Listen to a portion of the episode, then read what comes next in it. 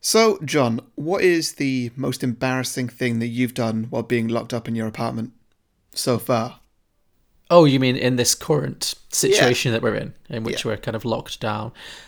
I'm not gonna lie, I've done a lot of dancing. really? Yeah, just you know, just a slight cabin fever, you know, bit bit of pop music, full choreo, you know, singing, various states of undress. It's, uh, yeah. What yeah. what uh, what sort of dances have you done? I mean, I wouldn't like to go into too much detail, to be honest. But, uh, Go you know, on. lot it's, it's a lot of pop music, so sometimes I'll Have go for the the single ladies dance? Have you done the cha cha slide? Uh, more like Macarena? No, no, no, no, no, nothing like not the Macarena. Come on, just the, just the Macarena alone in the flat. the Macarena. YMCA. no, more like Britney stuff. You know, Okay, okay. yeah, Macarena. See now, now I'm just imagining because Britney and uh, other music like that, I wouldn't be surprised to see in like a uh, um, a drag race lip sync. Sure, yeah, that's So kind of now- the vibe I'm going for. And now imagining you just do what is it they call it? Do they call it a, a body slam?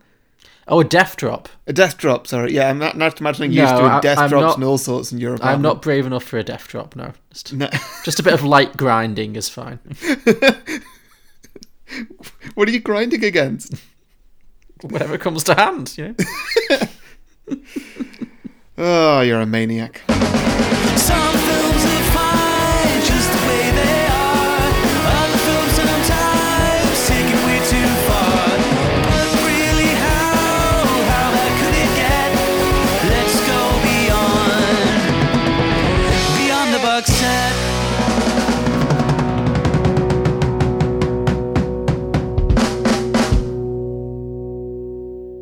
Welcome, everybody, to Beyond the Box Set, the podcast where today we are pitching prequels, sequels, and spin offs to the amazing, really happy film that is Room.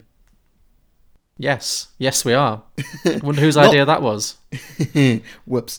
Um, not The Room with Tommy Wiseau. No, we all did where- that one. That was fun. Yes. Uh, Room, where Brie Larson wins an Oscar. Yes. Um, we'll also be pitching some drinking games and hearing from our listeners with submissions that they've posted on our social media pages. But first, we're going to talk about some of our favourite moments from this fun film and give a bit of a plot summary just to catch all you guys up. I'm Harry, the host with the most. Room. Um, sure, yeah, you you have a house, I have a flat. That's fair. Yes. And joining me as always, the host who clearly is going insane with how locked up he is, it's John Lucas. Hello. Yeah. Hanging by a fingernail at this point. My mental health is hanging by an absolute fingernail. Um, cool. So, Room, uh, you've seen this before, haven't you? Yes, I saw this in the cinema. Yeah, I think I saw this around that time as well. Mm-hmm. It was a big Oscar film when it came out, wasn't it? It did. It won. Uh, well, it won, won Best Actress for Brie Larson. Yes, I think it got some other nominations. Yeah, it was a big one. Yeah. yeah, it was Best Picture nomination. Yeah, it was a really good film to watch in Oscar season when you're primed for misery. You know, it was a good film. Hey, I didn't find this film that miserable. You kept saying that, and ugh, what were you thinking? What were you thinking? I was look. I have watched. You know, Contagion, fine. Outbreak, a hoot. This, I would watch both of those films. Don't get me wrong. This is a great, great film, and it deserved all the success that, and the acclaim that it got. I would rather watch Contagion ten times over than have to sit through this again. this emotional wringer, this deeply upsetting. How are we supposed to talk comedically about this film? Seriously. Well, we have to try our best, John. God. I love the bit where a dad couldn't look at it in the eyes because every time he looked at the little boy, he saw the years of rape his daughter had endured. What a hoot. Comedy Great, thanks, Gold. John. Yeah, yeah. Come on, let's bring this up. Okay, I'm, I'm just saying, this was rough. This was rough. Yeah. No, you're right. You're completely right on uh, on, on every account. This was uh, one of the more serious films that we've done. Just, just, just a tad, yeah. It's it's not it's not, it's not that I remembered it much uh, very differently. It's just Mm-hmm. I don't know. I thought there'd be a little bit more to talk about. But on on, like- Mm-hmm. on that note, shall I do a plot summary? Sure, I would just say in the future, I think if, there's two different thoughts you could have. There is, does this film fit the theme? Yes, yes, it does. Is this film good for podcasting? Maybe, yeah. Just, Mm. You know, it has to tick both boxes. But I would have still gone for it okay, well, you know, we'll, we'll see. because you know I, I I thought it was going to be good for podcasting, and hey, maybe it still will be. Maybe Let's, well, you know uh, what? Let's find out. Yes. Let's, let's let's let's stay in a positive light about this being a a good contender for a podcast episode. Sure. Well, okay. Well, hit me with a snappy, witty plot summary of this movie, then, Harry. Great. All right. So Brie Larson and her son Jacob Tremblay, Yes. who is playing a five-year-old. Yeah, I think he's a little bit older, but he is. Yeah, he was like eight, maybe. Yeah, I, th- I think he was, but the, the actual character was supposed to be five. Yes, the character is five. Yeah. That's important because she's been locked up for seven years in this uh, very small room with just a skylight, and uh, yeah, she's had a kid. This whole film is told from the kid's point of view, Yes. which It- is why I think it's not a super depressing film. Sure, it do, it does slightly shield you because you only get his perspective on things, which is probably a good choice. Also worth mentioning, it's based on a book, and the book was also written from the child's perspective, so that's kind of where it comes from. Right. Okay. Yeah. Once upon a time, before I came, you cried and cried and watched TV all day until you were a zombie. But then I zoomed down from heaven through skylights into room. And I was kicking you from the inside. Boom, boom. And then I shot out onto rug with my eyes wide open and you cut the cord and said, Hello, Jack. Yeah, and so we start off with, well, basically a montage, I guess, or just you know, sort of a, a setting the scene thing of just daily life with those two, and uh, they've not got much to do, but also it's clearly all that he knows. He mm-hmm. just knows this small room that he refers to as room, and he refers to everything just as a proper noun, like I'm going to go and live in wardrobe for a little bit. Mm-hmm. And Yeah, he thinks the room is the entire world, and everything outside of the room is make believe. That's what Yeah. his he's been led to believe. How he's Yeah, been raised to much. think. Yeah, and uh, every now and then there is this guy called Old Nick, mm-hmm. Um, as far as we know, who comes in and gives them a little bit of food sometimes, and in the night makes some noises. Oh, are you trying to tell this from the kid's perspective as well? As... Not intentionally, but that's how it goes, doesn't it? Well, yeah. Well, Nick is the captor. He's kidnapped these people. Yeah. Spoiler alert. Well, it's not a spoiler. That becomes clear very, very early on. Yeah. Yeah. there's, there's no, it's not that's shock twist. Yeah. Old Nick has kidnapped Brie Larson when she was about 18, I would say, maybe. Something like that, yeah.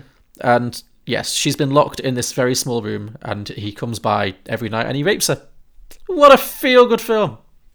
Yes. Yes. All right, thanks, John. And that's, to be honest, that's pretty much like the first half hour of the film. Yeah. um, just kind of setting a scene like that. Uh, the film really gets interesting for me when they eventually break out. And then I find that, that most of the film, in fact, the last two thirds of the film, are all just Jacob Tremblay exploring the world Sure, yes. outs- outside of the room. I'd say them being locked in the room, like it, it is a significant part of the film. I feel like it should have been shorter, but it's it's mainly just setting the scene. Well, the story what- Mm-hmm. is not about them being locked in a room.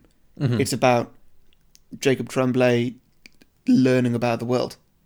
Sure, yeah. I think a lot of movies would have just all been that, and about and it would have the credits would have rolled when they escape. But what this film does that's quite interesting is it takes maybe I think it's a, just under half actually. It's more than you think. About half the movie is them surviving in the room and then how they eventually escape, which we'll we'll kind of get to that. And then the second half of the movie is like you said, them adapting to outside life, which he's never experienced before. Uh, they move in with Brie Larson's mother, and you know she's she's having a Brie Larson is having a really hard time readjusting. You know, obviously she's deeply traumatized. Um, she feels a lot of guilt, and yeah, she's having a lot of her own emotional problems. Whereas he actually, even though he's never lived outside of the room, he bounces back very quickly. Relatively speaking, like he seems to adapt quite well to the outside world because he's fortunately he's only five years old. He's young, and I think that's quite a wise observation that the film kind of makes is that you'd think that he'd be more traumatized because he's never known anything different, but actually he- because he's still so young. I think one of the doctors said, "You're lucky you, he got out while he was still plastic," which I believe is the term for being emotionally capable of recovery from something like this. So he recovers, and she really doesn't, or she she really struggles. So uh, yeah, and and but as you say, we we we're seeing this from his perspective, so we get a lot of his confusion as to why his mother is so unhappy when you know on the surface things are a lot better. So I think the movie explores that in a really interesting way. Hmm. Yeah, it does. I will say, as much as this was a you know not a film I really wanted to be watching right now, I, I was impressed. It's not like just misery porn. Like it does manage to. I think it's a very fine line when you got something as heavy as this in terms of the subject matter hmm. to just make it so bleak that it's exploitative. I, don't, I think it manages to. Again, it's because I think the the fact that they do tell it from the kid's perspective, that all the stuff about how she's being essentially being raped every night and all that stuff, it's mm-hmm. there and it's heart wrenching. It's horrible, but it's it's not so upsetting in the sense that it could have been in if if it was mm. just a film that was just like, oh, look at the horrible stuff, just look at it, look at it, look at it. Like it, it does keep you just on the right side of that. I think. So Yeah, no, uh, yeah, mm-hmm. I totally agree, and I wouldn't have picked it if it was on the other side of that. sure, sure, sure. Yeah. Like, I'm not going to pick Twelve Years a Slave as my next. No. well, have I got news for you? Next week's the John pick. And, uh, Schindler's List, yes. It's been on the Yeah. short list for a while. but what did you think of the actual escape then? That's kind of the crucial. I thought it was great. I loved how tense it was. It was very tense. It was such a stupid plan. That was what really, like, I found, like, I, I, I kind of out. agree, but then also I was like, they've got nothing else. Sure, sure, sure. But it really it really sets you on edge because it's there are so many ways that plan could go wrong. Hmm. So essentially, what she decides to do, I can't remember what the impetus is for her to decide that this is the moment to leave. I think maybe just because he's getting older and she sees an opportunity with the power going down or something. Yeah, yeah, something like that. There's a power cut, or he cuts off the power. The the kidnapper, old Nick, he loses his job, doesn't he? He loses his job, and he, he it Yeah. transpires that he's having money problems, and he cuts off the power to their room for a few days. So they're cold and they don't have any energy or any electricity or anything. So she t- takes this opportunity to feign sickness with uh, to make it look like Jacob Tremblay is ill, like a high fever, and then to make it look like he's died. And then she wraps him up in a carpet and asks the Well, guy to well get the body. initially it's just the sickness. Yes. And she. oh yes, that's it. She wants him to go to Like hospital. plan, plan A was to, hey, look, he's sick, take him to the hospital, Mm-hmm. and that doesn't really work because old Nick's just like, oh, okay, then well, I'll, I'll come back, um, Mm-hmm. and he just leaves. Yeah, that plan doesn't work. So then, yeah, she goes to Plan B, which is much more intense. Just where- toucher, where Jacob Tremblay essentially has to play dead Yeah, and risk against being his will, pretty much. against his will, risk being buried alive. What if we just buried him in the backyard? Yeah, well, I don't know. It's a big old risk.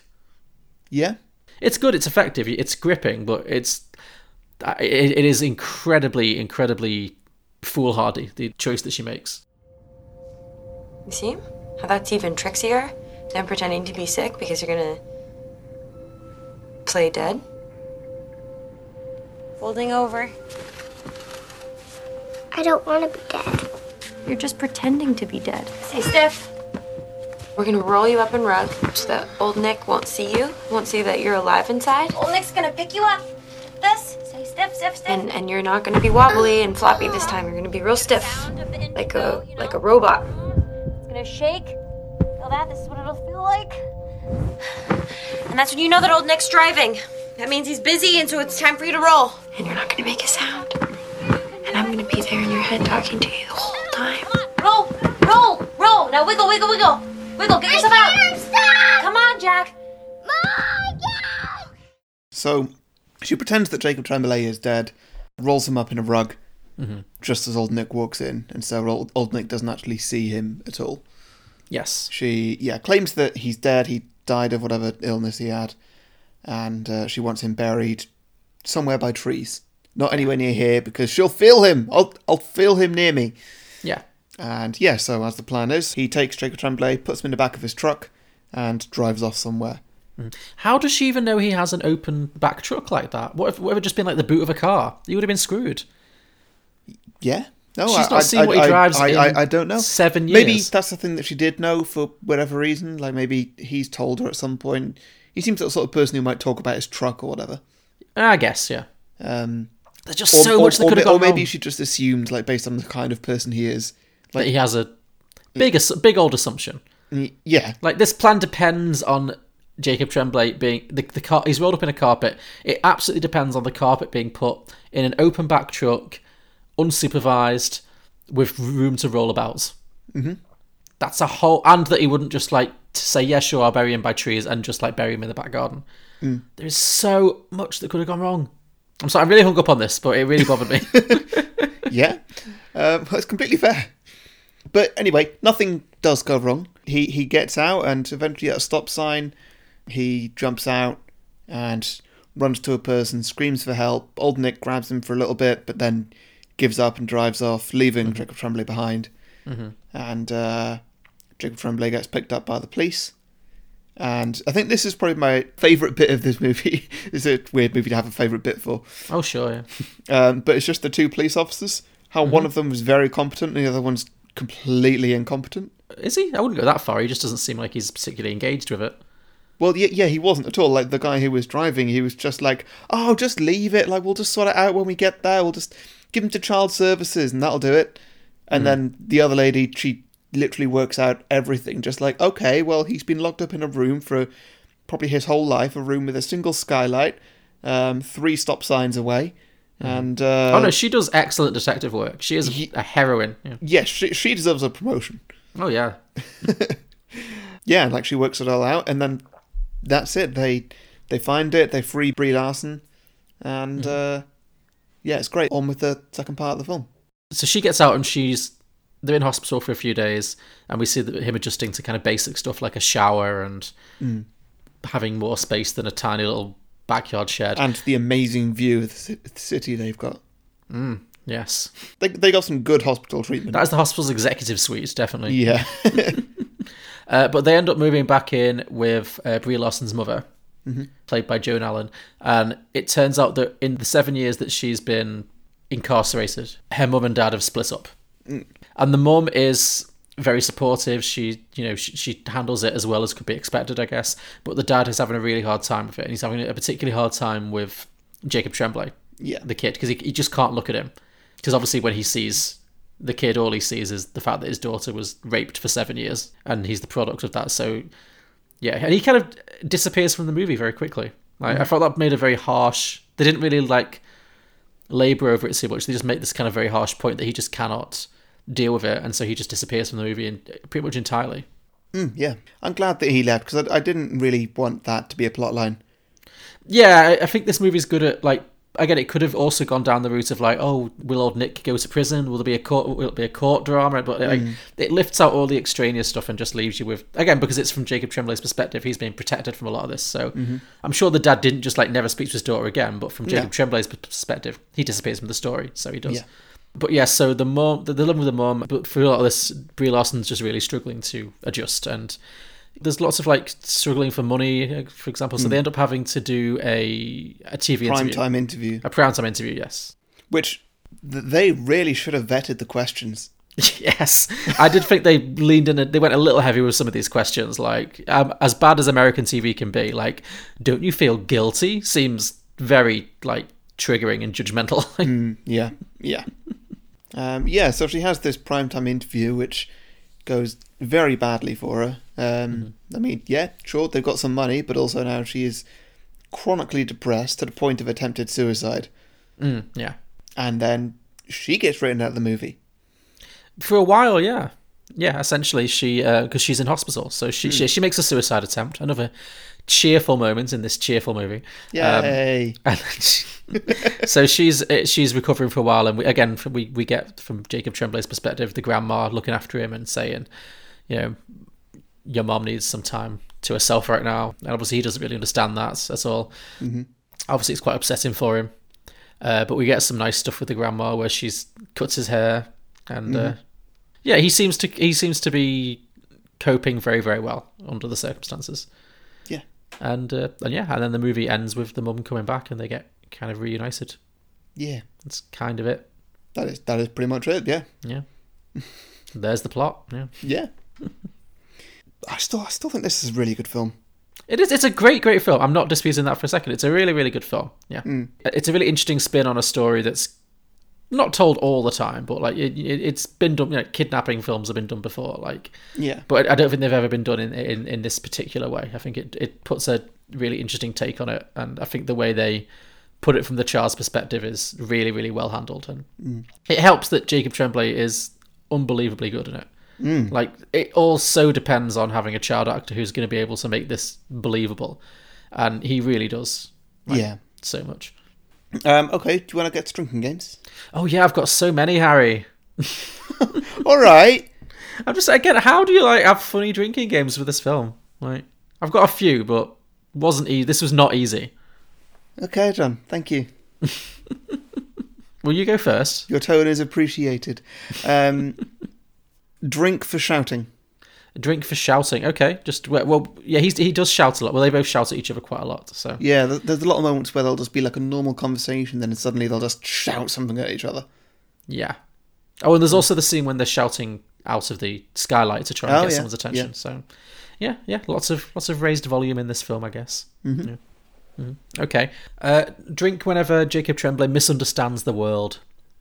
Yeah, yeah, that's a good you know, because of the things that his mother has taught him. Like, um, I did get one laugh out of this bleak horror fest, which is when she's explaining to him, "Oh, by the way, everything I've ever told you is a lie." Like, because she's she's told him for five years that the whole world is the room just to help him to cope with it, and everything else is imaginary. And then she decides, when on his fifth birthday, to just dump this entirely new world concept on the poor kid. Like, she really mm-hmm. dumps a lot on him at once, and like, Yeah. expects him to just be on board with it. But I did I did get a little chuckle uh, when she says, "People on TV, they're real too," and he goes, "Dora's real," and she goes, "No, Dora's a drawing, but people, is it Dora the Explorer? But uh, but people, people are real." So. Imagine what would happen if you watched The Matrix. Yeah, that, oh god, that, that's when he finds that film, it's going to blow his tiny mind. Yeah, yeah. yeah. There's a whole world of media that's going to yeah mess with his head. But Um, drink whenever Jacob Tremblay refers to something as a proper noun, such as oh, okay, room, chair, chair number two, wardrobe, world. yeah, they're very good. Okay, uh, okay, I've only got one more. Drink when you cry, as an audience member. When you when you well up, reach for a big old glass of wine, chug it down. Aww. Yeah. Yeah, fair, good one. What were your? Um, I mean, did, did you were you dry? Were you dry as a bone, or did you? Yeah, I didn't. I didn't cry. I didn't really find anything in this like majorly heart wrenchingly sad. God, are you dead inside? It doesn't really have that moment though. What do you mean? It's all that moments. There's so much Yeah, of this film that not, set me off. It, it's not a positive mood film. I'll give you that. But it's not. It's not. Which bits did you cry at? Well, not just like upsetting moments. Like there were a few, like when he gets wrapped in the carpet and he, and she, again when she realizes that he's gone, that set Mm. me off. When they get reunited, oh that yeah, that really got me. When in the t- when she sees him through the taxi and she's Mm. like clawing at the door, that set me off. Mm-hmm. When the mum and dad came in, that set me off. Mm. The, the in the hospital when they first see her for the first time in seven years, that got me. Wow. Okay, this film went really differently for you. Yeah, maybe I shouldn't have picked this. And also, I think the most I cried actually was when the grandma's cutting his hair. not because I want, no, not because I was upset that she was cutting his hair. No, but just the bit, the bit. I mean, I was already a wreck at this point because this film had already like ruined me emotionally. Hmm. But then when she's cutting his hair and he just says, "Grandma, I love you," and then she just takes a moment and she she has to hold herself together, and I was gone. I was absolutely gone. that was actually, you know, forget the dancing. That was the most embarrassing being a locked up alone experience I've had this week. Wow. Just being in a flat on my own, watching this film and just like sobbing like a baby. Okay. Okay. so sure. thank you for putting me through that emotional wringer, Harry. Oh, you're welcome. You're welcome. What's wrong with you? I don't know, John. Maybe I'm locked up inside as well, and everything's just going topsy turvy in my head. Yeah, I, I think we need to look into this. Need to- Um, great. Have you got any more drinking games? no, no, I'm done. Okay, cool. This is the best part. Does it feel good? Yeah. Oh, good. Oh, let's see. I love you, Grandma.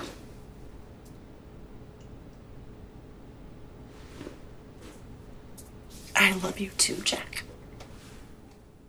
So before we do sequels, just want to let the listeners know if anybody's actually got this far into this dreadful episode. I don't think it's dreadful, but whatever. Oh, yeah, okay. Well, yeah, thanks for your support now, John. I'm doing my best. Um, anyway, uh, me and John are available on Patreon. So if you go to patreon.com slash beyond the box set, you can support us for as much or as little as you want, and you get some bonus features. You get a bonus show where um, about every week or so, me and John review a film. Yeah. Currently, because of lockdown, we're not doing cinema releases. We're doing, well, we're taking requests, really. So, you know, send anything and everything. Yep. Not current rude, lineup not, not unhappy things. Happy No, no, things no. only.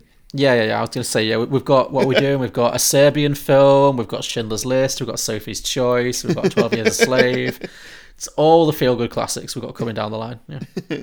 Well, we're probably going to do Onward soon and a few Oh, God, other- that's gonna is that gonna destroy me as well? cinema. We're going to do some Disney's. Have you Um, watched Onward yet? No, not yet. I'm, I'm going to. Okay, because if that's going to inside out me, I'm, I need some space. I need some time. I'm not ready for another one of these yet. So Yeah, that's a good point. That is a good point. Hmm. Okay, maybe we'll go back to an old an old classic or something. sure. Um, anyway, also if you come Patreon, you get some more bonus features as well. You get a 30 second advert slot on the main show. You can talk about anything you want to. Also on the main show, every now and then we'll do a Patreon episode where we pick a Patreon and you get to choose the film for us. You can guest if you want to, but you don't have to. And you also get our Facebook group and you get extended versions of the main show as well. Oh, great. Yep. Very good. So all that available, patreon.com slash beyond the box set. Please send us your requests. Yes. Bonjour tout le monde, I'm Finn, and every Tuesday I host a podcast called Passport People, in which I talk to people from around the world about the places that matter to them. What is so special about each location? What makes each place tick? Where are they headed? To join us on our round the world trip, talking to a diverse range of fascinating people from an incredible variety of professional and cultural backgrounds, search for Passport People in Spotify, iTunes, or wherever you get your podcasts. Okay, sequels. Do you want to go first? Sure. Yeah. Okay. So this was tough. Yeah. This was uh, not the easiest because how do you make a sequel to this film? But um, You know, But I think- you can always veto a film, by the way.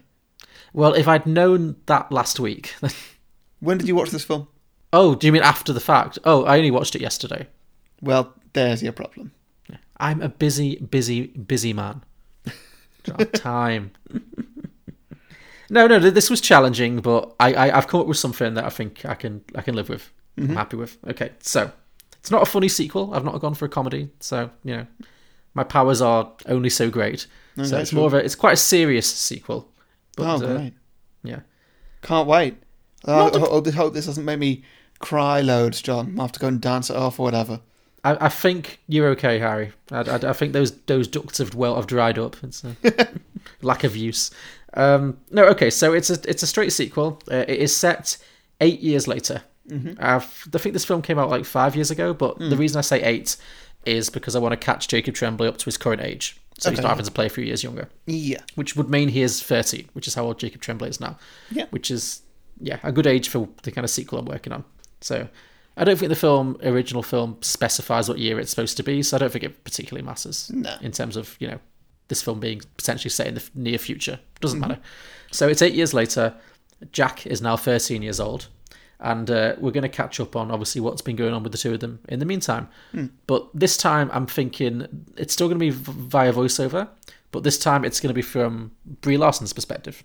Hmm. We're going to get her side of things this time because I think because he's a teenager, like teenage boys are not the most communicative. So I think it would be good to have a perspective on her watching her son grow up and kind of grow apart from her and ha- her having to try and understand that and try and reckon with it. And also, I hate films that have teenage characters doing voiceover narration. It really drives me nuts because it's always so phony. Yeah. So I think Yeah. I much prefer to do the adults. So we find out that Joy, for that is Brie Larson's character's name, Joy, uh, she's now moved out of her mother's place, and she she ended up going back to college to kind of m- catch up on the education that she missed out on while she was suffering her ordeal. so she went to college, and now she's got a job in the city. Like the, they've moved out of that town and they moved into the nearest city. Doesn't matter which city particularly. And they now have a small apartment, just like a two bedroom apartment in the city with the two of them. She works very hard. She's kind of dedicated to her job, and she just tries to live a quiet life. Uh, the reason she wanted to get out of that town was because she didn't want to be forever known as the girl who got kidnapped. Because you know everyone Yeah. knows her face, everyone knows her story.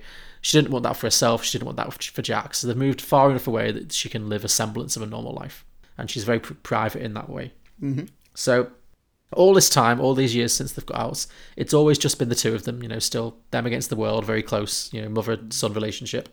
Uh, but now that Jack's a teenager, he's starting to pull away a little bit. And we'll Mm. get this from her voiceover, how she'll explain this. So he's a obviously a very smart kid, but he started to have trouble at school, where he's getting into a lot of trouble. He's acting out, he's skipping classes, just standard, you know, teenage angst stuff, basically, Mhm. teenage playing out. And he also has a lot of anger issues, and he, he- has a tendency to lash out, you know, physically and emotionally. So she's very worried about him, basically. Yeah, all of this understandable. He would have some issues, you know, as he deals with, you know, what he dealt with. Yeah. So I was thinking maybe she's probably in therapy. She certainly should be, you know, to do, to get over her trauma, and also because therapy is a good exposition dump. So hand, handy, yes, that that's very true. handy therapist is going to be on hand. She could be talking to about her concerns. Who's Um, therapist? Ooh, who's the therapist? Oh, Gillian Jacobs.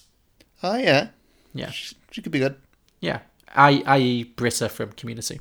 Yeah. Yes, just for those who don't watch the show. I can see her as a, a therapist, yeah. So anyway, whoever it might be, Gillian Jacobs or otherwise, uh, the therapist advises her that it's natural for teenagers to pull away from their parents. That's just part of life, part of growing up, and it might actually be healthy. And that she should also take this opportunity to take some time for herself because she's dedicated her entire life to to him, and maybe this is an opportunity for her to kind of find herself a little bit more. Mhm. And we learn that she's never actually been on a date or had any kind of relationship since getting out of the kidnapping situation because obviously hugely traumatic. Mm. She's obviously going to have massive trust issues and not want to be around men or anyone. So yeah, she's very much just not opened up that part of her life at all. Yeah. uh, and she doesn't really want to. But the therapist advises her that she should at least try if she feels that she can. This this might be a good opportunity for her to maybe just dip a toe in, just you know, just try to get into that world a little bit. So she does, and then so I think this is going to be one main plot line of the movie is going to be Brie Larson's character exploring like the dating scene a little bit, trying it, and not not telling people who she is and what her backstory is because she doesn't want that to be out there. She's really intensely private about that chapter of her life. Mhm. So, but obviously, it does cause her a lot of difficulties when she's trying to date guys because she's incredibly afraid of intimacy. She's, you know, she's very uncomfortable. She t- it takes her a long time to wa- warm up to people, and it c- means that she has some bad experiences. You know, she has a lot of guys, uh, not like bad experiences to compare with what happened to her in the movie, but you know, just standard issue. You know, bad dates. You know, dates that go wrong. Men who lose interest very quickly when she doesn't want to go to bed straight away. You know, just Yeah. she, she definitely has some some some yeah so, some bad dates some bad experiences um Mhm. she has to kiss a lot of frogs you know or not kiss a lot of frogs. I think she probably wouldn't even kiss them. But eventually she does meet a nice guy. Uh, and maybe, maybe it's like a colleague at where she works. I'm thinking she'll have like a a kind of job in an office or something where she can be you know she's using her college education at this point but she's not you know she's not drawing attention to herself. So maybe she has all these like bad dates that people try and set her up on or through Tinder or whatever, and then eventually she has this friend at work or this work colleague who's always had a bit of a crush at her, but she's never really acknowledged it. She's never really realized it, and then eventually he gets up the courage, asks her out, Mhm. and uh, so these two people start tentatively dating. And he's this guy is gonna he's gonna be kind of shy and very very patient with her, and quite quirky and just a, a genuinely nice guy and what she needs at this point in her life. Mhm. And he is obviously going to be played by Danny Pudi Ah, okay, yeah. because we're reigniting that love story because uh, Mhm. pre-fame Brie Larson was in Community. Mhm. So again, we're sprinkling bits of Community. Can you tell Community's back on Netflix? So sprinkling it in here and there. But yeah, so I thought it'd be good to bring them back together because in, in Community she plays Danny Pudi, who played Abed in Community. She plays his love interest in a few episodes, Yeah. and then I think she just vanished because she got famous and didn't have time anymore. I don't think they ever really resolved what happened to her. Maybe, yeah, I'm not sure. Yeah. Mm. I'd have to rewatch all the way through to confirm. But yeah, Yeah. ultimately, yes. Um, I just thought it'd be a nice little nod to have them reunited. They made a Mhm. good, they made a cute couple. So yeah, so he's he's her her nice nice guy boyfriend who's you know very patient and who you know she starts to feel able to open up a little bit. So that can be one plot line, just to kind of a sweet romance between her and him. hmm But then another major plot point of this film, it's going to have a few little plot things kind of circling around it, the way these kind of dramas often do. Yeah. Another plot line is that while she's going through all this dating experience and trying to like be a good mom to Jacob Tremblay, she's always trying to protect their privacy and not tell anyone what happened to them. But she's constantly being hounded to like write a book about it, you know, mm-hmm. or appear on to go on the talk show circuit and talk about it. Even now, years later, like it's still people are constantly trying to like make a book out of her. So they will even like do reality television, you know. She even gets offered to do like tacky reality shows, uh, but she turns everything down. Like she just does not want to be defined by the tragedy in her life. So she says absolutely not to every- everything, flat no. But around this time, the period of this film, around this time, she learns that an unauthorized TV movie is about to be made, is being made, is in production about her experience. Ah, okay. Yeah. And she immediately tries to get it shut down. She contacts her lawyers and tries to get it shut down. But she's told that, as TV people often do, they've changed it just enough that they can get away with it and that she can't sue them. Mm. So they have completely ripped off her story, but now it's been changed so much that she has no control over the narrative. So she can't stop this show from being made. Yeah. Um, and it's not a thoughtful Oscar Beatty film like Room at all. Mm. This is a trashy, exploitative TV movie. Mm-hmm. So this is actually kind of the, the misery porn version of the film. That we- I was thankful that the actual film is not. That's what this is. This is very exploitative, very trashy. Yeah. She's really unhappy about it. She's not going to watch it. She will refuse to watch it because what what would it possibly? Why would she possibly want to watch that? But we will. I think we can see some scenes from it and see how it's taken this you know very traumatic, sad experience and turned it into something really grimy and horrible and you know just mm. unpleasant and cheesy as well. I was and I was thinking the actress who plays her, who plays the Brie Larson character in the TV movie, should be an actress called Lucy Hale, who is the girl from Truth or Dare and Fantasy Ah, Island. yeah. Yeah. Just because like that's the level we're working at in terms of like you know Yeah. sensitivity. So yeah. So see this this awful TV movie comes out. She doesn't watch it, but it does reignite interest in her story. You know, this thing that's maybe died down a little bit after eight years. You know, she's hmm. managed to stay private, but now it's become this huge TV sensation. And now once again, she's finding that all the media are like harassing her again. They're like, she's got journalists waiting outside her apartment. She's getting all kinds of people asking her about, you know, once again trying to get her to go on chat shows, trying to ask her what she thinks about the show, and she's like trying to keep her head down, but they're just constantly hounding her and it for all the, all of this attention forces her to come clean with Danny Pudi, her new love hmm. interest, who she hasn't told about her past at all. She's just kind of been very vague about why she's quite shy of intimacy and all that kind of stuff. So this forces her to come clean, and she actually tries to break up with him. She says, "You know what? I don't want to be defined by this thing that happened to me, and now you know that's all you'll ever see when you look at me. So I'm really sorry, but I can't. This relationship can't continue. You know." Yeah. But he insists because he's a nice guy. He says that he doesn't care about her past. He doesn't care what happened to her in the past. He just wants to be a part of her future. Mm-hmm. So, very sweet. He sticks by her, and and they stay together. So that's a nice little, nice little happy resolution for her there. So Yeah, that's that's gonna be that's gonna be a main kind of plot thing. Uh, and then I think the other main plot strand of it is going to be around Jack, obviously, who also has a hard time when this TV movie comes out because it causes a lot of attention to fall on him as well. Uh, and it doesn't take very long for the classmates in his school to figure out who he is and why suddenly there's journalists around and they realize that he is the kidnap kid, um, as they sensitively call him. You know, so he starts being teased for it, harassed for it, to the point where there's a, like a, a school bully, your classic bully, mm. starts like making fun of him for what happened to him and what happened to his mom. You know, makes probably makes some really horrible off-color comments about it, mm-hmm. and he just flips out and like attacks this kid, this bully, mm. and beats him up to within an inch of his life, like because he's got these anger issues, and this just really triggers all his anger, and so he ends up beating this kid up really badly and getting suspended from school. So this causes obviously more problems between him and his mom. The more she tries to reach out to him, the more he pulls away. And he actually lashes out at her as well. Like, not physically, he doesn't attack her, but like emotionally, he's like, he blames, because he's a teenager now and he's hormonal and, you know, he's, he's, he's not as, he's not that same sweet, trusting kid we saw in the first film. Now he's going through, yeah. So he, he now blames her for everything that happened to them. He feels he's been robbed of a normal childhood, and it's because if she, if she hadn't been kidnapped that day, if she hadn't been stupid enough in his perspective to get kidnapped, then none of this would have happened, and he wouldn't have had this life that he's got now. So it causes a major problem in their relationship, and it's causing him a lot of emotional trauma, and you know, with school and everything. So that's his plot line. Um, that's kind of as far as I went. I want I want it to obviously I don't want it just to end on this horrible note where he his life is ruined by this. So I want them to find some way to reconnect, you know, or to make peace with each other. Have you got any thoughts on how the mother and son relationship can be repaired? Maybe. I think that maybe he needs to just go on an emotional journey of some sort, and Yeah. I don't know, maybe find a find a similar case of how this has happened or when this has happened. Mm. Investigate it in his own way, and then come to a conclusion that, like, oh no, my mum definitely did the best that she could. Yeah, I was thinking maybe he also becomes interested in the fact that the he becomes obsessed with the kidnapper, uh, who's obviously in jail. Like he would be definitely in jail for life, but maybe because this guy guy is his biological father, maybe he does become a little bit like fixated on this, and he mm-hmm. part of him wants to meet him, and then part of him doesn't, and then maybe the film follows him trying to, and obviously. Brie Larson's like absolutely not. That's a terrible idea. I never ever want you to lay eyes on him. He doesn't Yeah. have any right to you at all.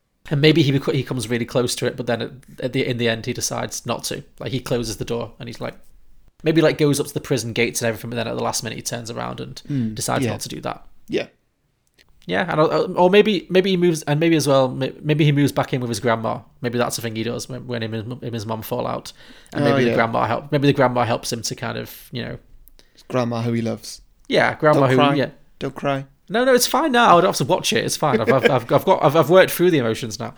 But yeah, maybe she helps him to understand that like Brie Larson was only trying to do her best, and you know it was difficult for her as well. And Yeah. ultimately, I just want them to. I don't want it to end on a bleak note. I want it to. I want them to reconcile. So you know, so that's essentially it. It's just more of a you know quiet little character study about like how they deal with how they both independently and as a, as a family deal with the events that happen to them. Hmm. So. Yeah, no, I like it. It's kind of where I expected a, a straight sequel for this to go. Yeah, that was kind of what I was thinking of. I, I couldn't really think of a way to make this like, oh, let's go funny and quirky. So I hmm. just went with, yeah, something quite straight. Um, so my working title for that is uh, Room to Breathe. Room to breathe. I like yeah, it. because Yeah. they both need a bit of room to breathe from each Yeah. other and from everything. So Yeah, that totally works. Okay, well, I've uh, I've not done what you've done. You said that you didn't want to do anything a bit sort of silly and wacky. Well, that's what I've done.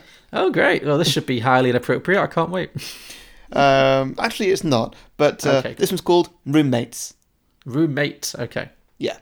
So Brie Larson's character, who I don't believe ever gets a name, Joy. Joy. Okay. Yeah. She can't afford to live in a place of her own. Is this a direct sequel, or are you passing Yeah. the time of it? Yeah, Okay. Is is poor Jacob Tremblay going to have to be shot from weird angles to make him look like he's still five? Like, Um, it could be a couple of years later. I don't know. okay, sure. Yeah. He's not really in it that much. Okay, fine. Yeah. So she has to move into a house share with another woman. Oh, okay. What is she Um, at college? Has she got a job, or is she just trying to get away from her mum for a while? Just trying to get away from her mum for a while. Okay, sure, fair enough. Really, Trying to and, strike you know, out just kind own. of start a life of her own properly. Yeah, sure. Yeah. All she can afford is a basement apartment in New York. Okay. Her roommate, Kimmy Schmidt. Oh, oh, that's good. No, I like that. Okay, yeah, because they both had similar experiences. Well, your whole face changed right then.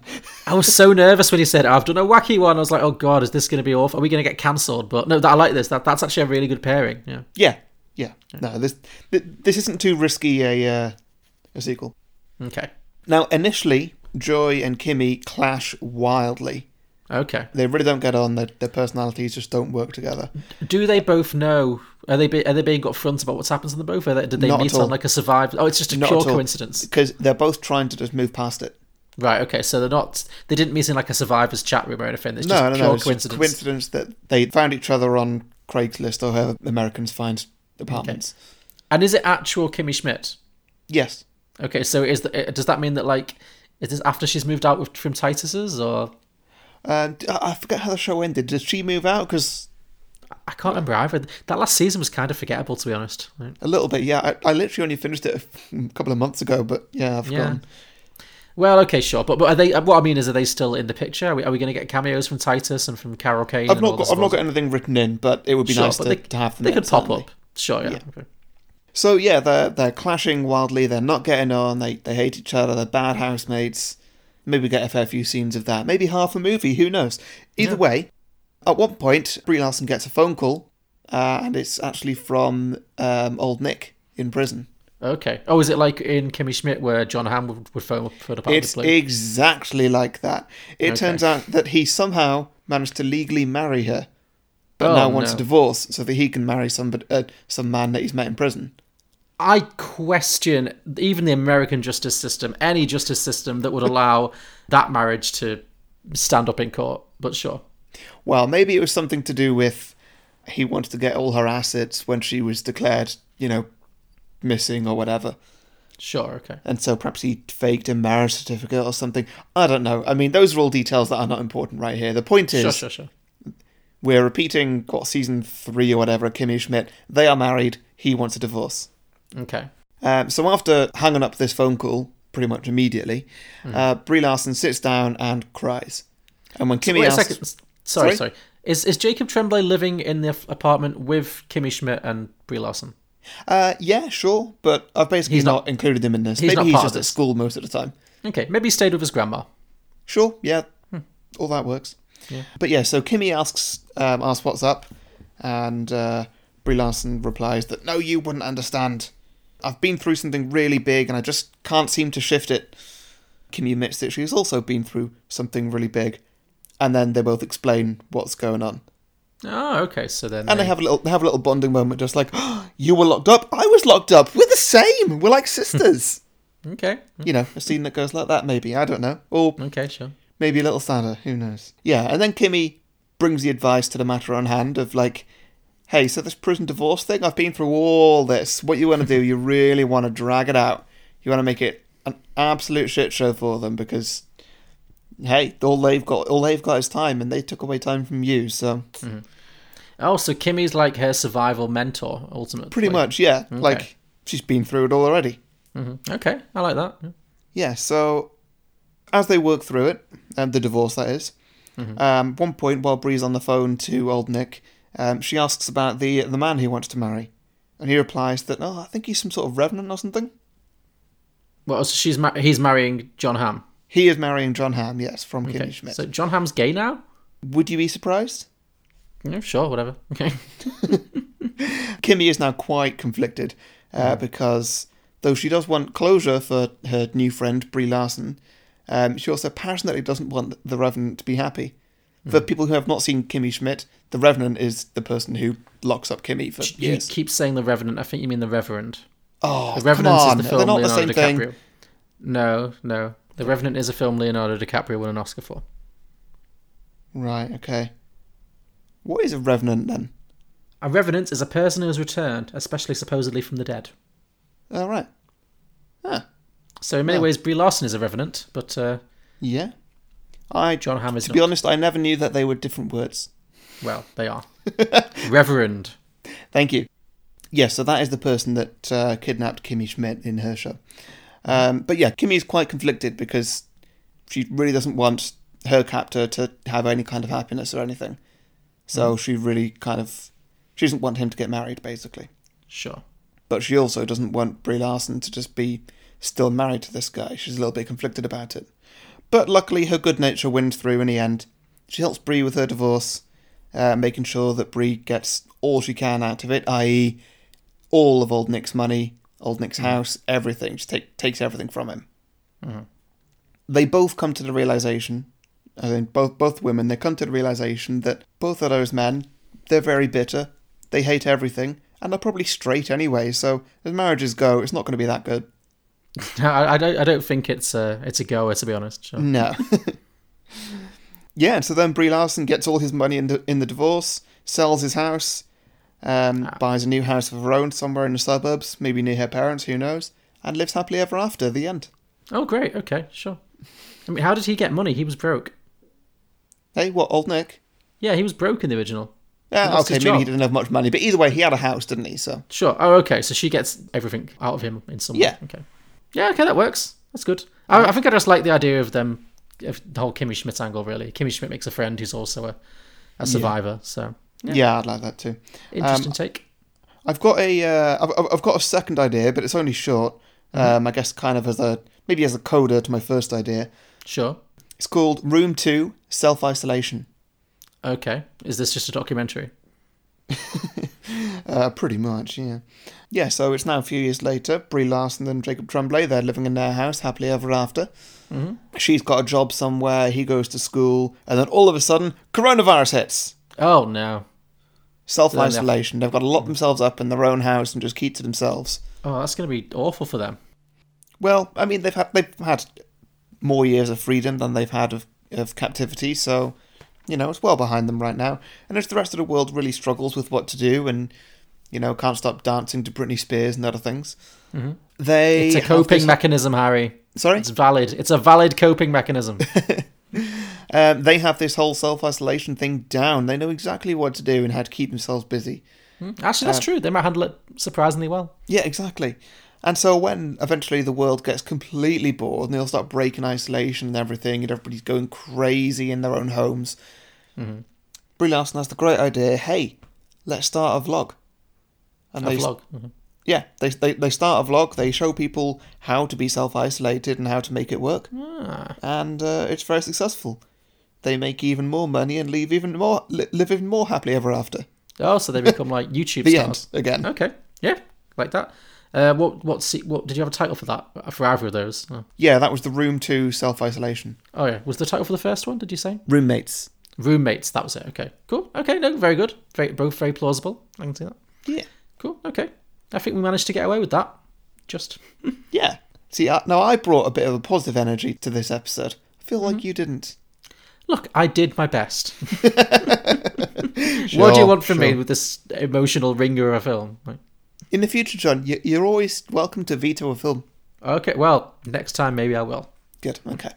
Okay. Um, do you want to do listen submissions?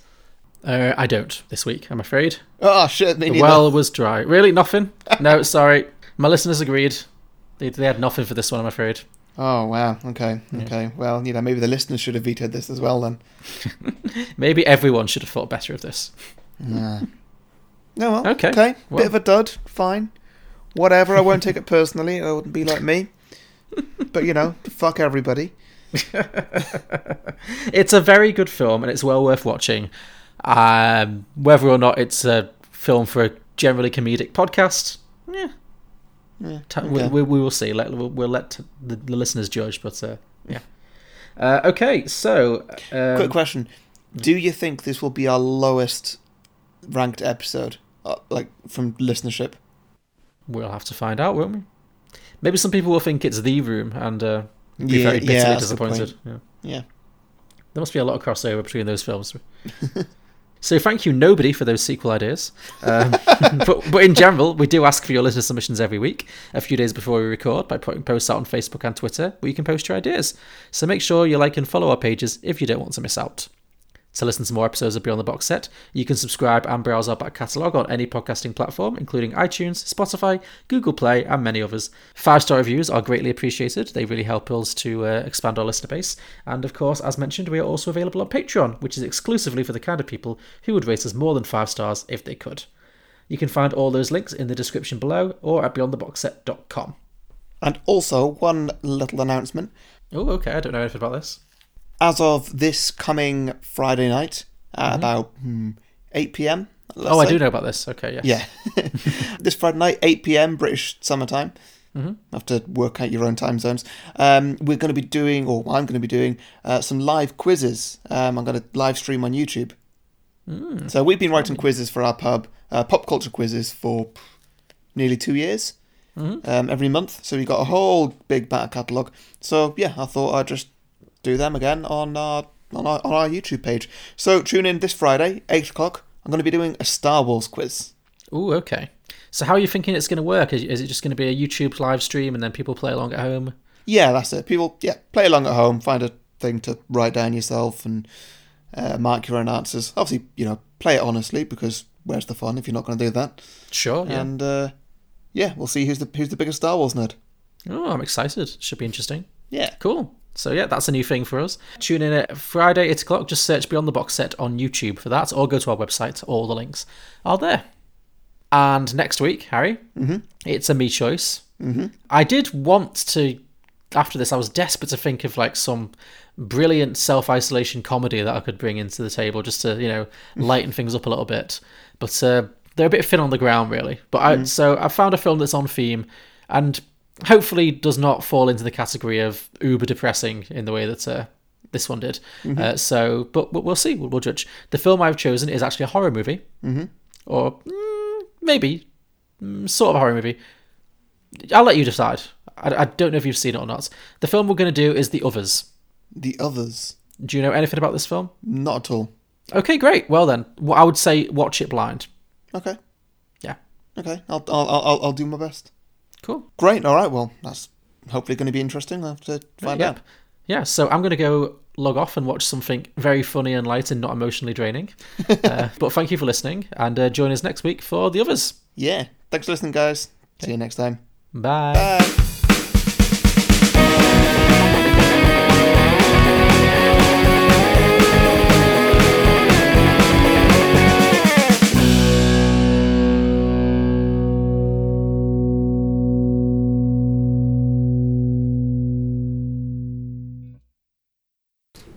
I love you, Grandma.